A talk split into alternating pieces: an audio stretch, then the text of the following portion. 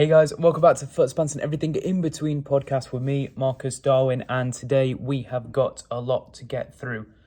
Um, I feel like it's only right that we start with the main event, which is Chelsea, Lukaku.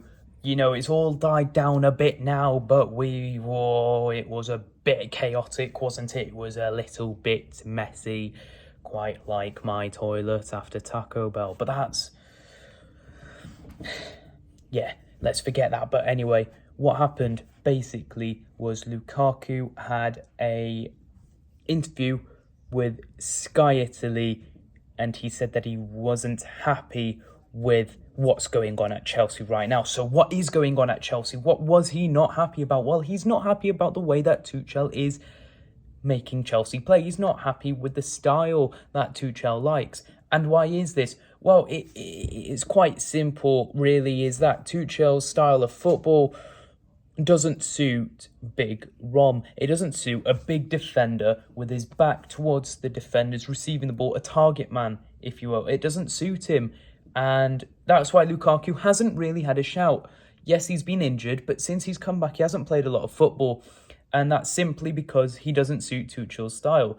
Now, so Lukaku had this interview with Sky Italy where basically, you know, he said that he wasn't happy with Tuchel's football, he wasn't happy with the amount of football he's playing, and that he wants to go back to Inter Milan whilst he's still in his prime. He said that in his heart, all he hears is Milano, Milano, Milano, Milano. Did you know Lukaku speaks about eight or nine languages? That's pretty good, to be honest. He, he can't have a first touch, though, can he? So, anyway, so that's what's happening right now. And what we then saw was Tuchel saying that his com- his comments, Lukaku's comments in the interview, were not welcome. They were not necessary, and they brought bad light to the football club in a situation when they're trying to keep catch up with um, City. They've already caught up with Liverpool, haven't they? So what happened next? Tuchel dropped Lukaku for the game against Liverpool. Uh, the game ended 2 2. And I feel. I felt as though that this could be the end of Lukaku at Chelsea. I thought he was going to move back in January, but then the Inter fans then went outside the Inter Milan training ground and put um, a big banner that they wrote that basically um, that it doesn't matter who leaves during the storm, it, it matters about who stays. Basically saying, Lukaku, you're off. We don't want you. We do not want you. We are uh, the, the Milano. We are still in top. That's Russian. We are still on top of Serie A. Bit Borat there.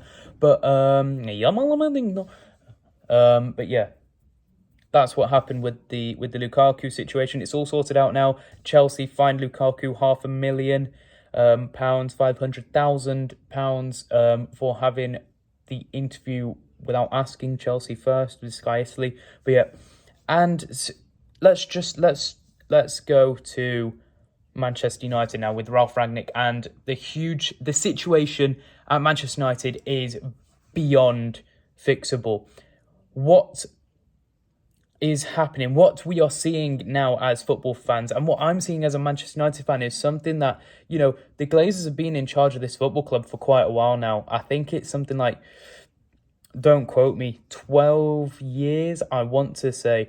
And what's happened is that we are now seeing the effects you know, we thought it was bad when when we had Moyes and then we had Mourinho, we had Van Gaal, then Mourinho, and then we had Ole.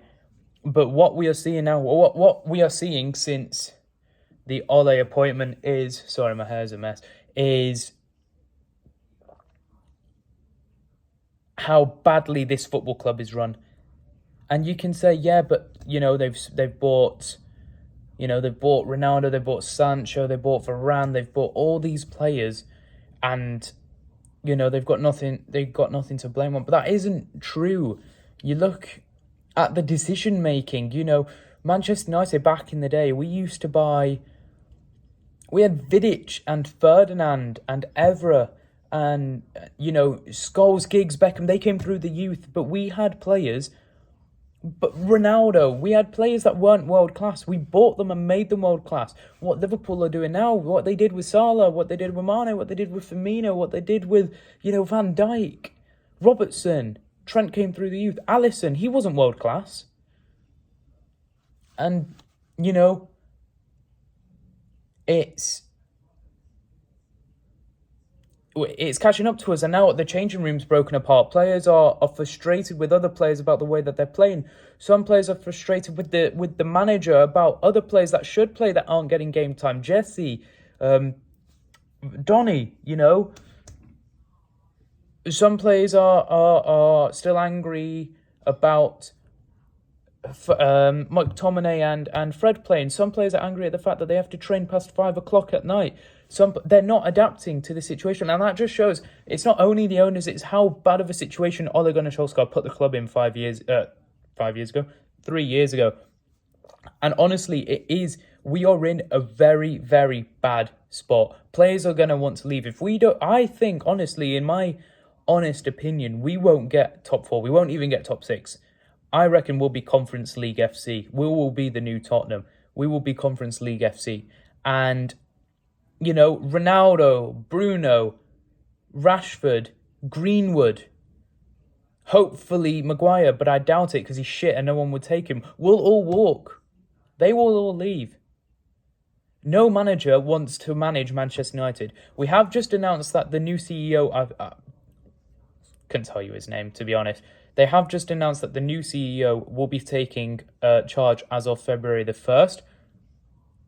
Remember that um, Ed Woodward was actually supposed to leave in summer, and then he was supposed to leave in winter, and now we're finally seeing him leave. But some are saying, some sources are saying that he'll stay on as, as an advisory role um, until the end of the season. Get out my club, just leave. But Anyway, and then lastly, what did I want to talk about? Oh, Newcastle and the transfer window. Yep, so we've got Newcastle who are gonna buy. What they bought Trippier. Trippier confirmed. Aubameyang's now on their radar. Uh, Aubameyang, Bomin, Boumaiang, uh, Obama who? Obama what? Obama Blood and Yang man blood clot, yang, ba ba ba. Rip DT, or whatever his name was. Tri, tri, I don't know his name. I forgot his name, but rip legend. But anyway, um, yeah, Newcastle looking dangerous in the transfer window. But and I thought I thought they were going to get Digne as well, but Digne not happening. It is absolutely not happening with uh, Lucas Digne. Uh, Everton Still cautious about Rafa Benitez. But yeah, the main thing that's happening right now in terms of the Premier League is Manchester United, and it's the absolute dire situation that Manchester United are in. Glazers have just taken £11 dividends out of the club that they've been doing every year. But yeah, I think we'll be having another video very frequently about the situation at Manchester United, and I think it's going to get a whole lot worse. But anyway, Love you guys. It's been fun and see you next time.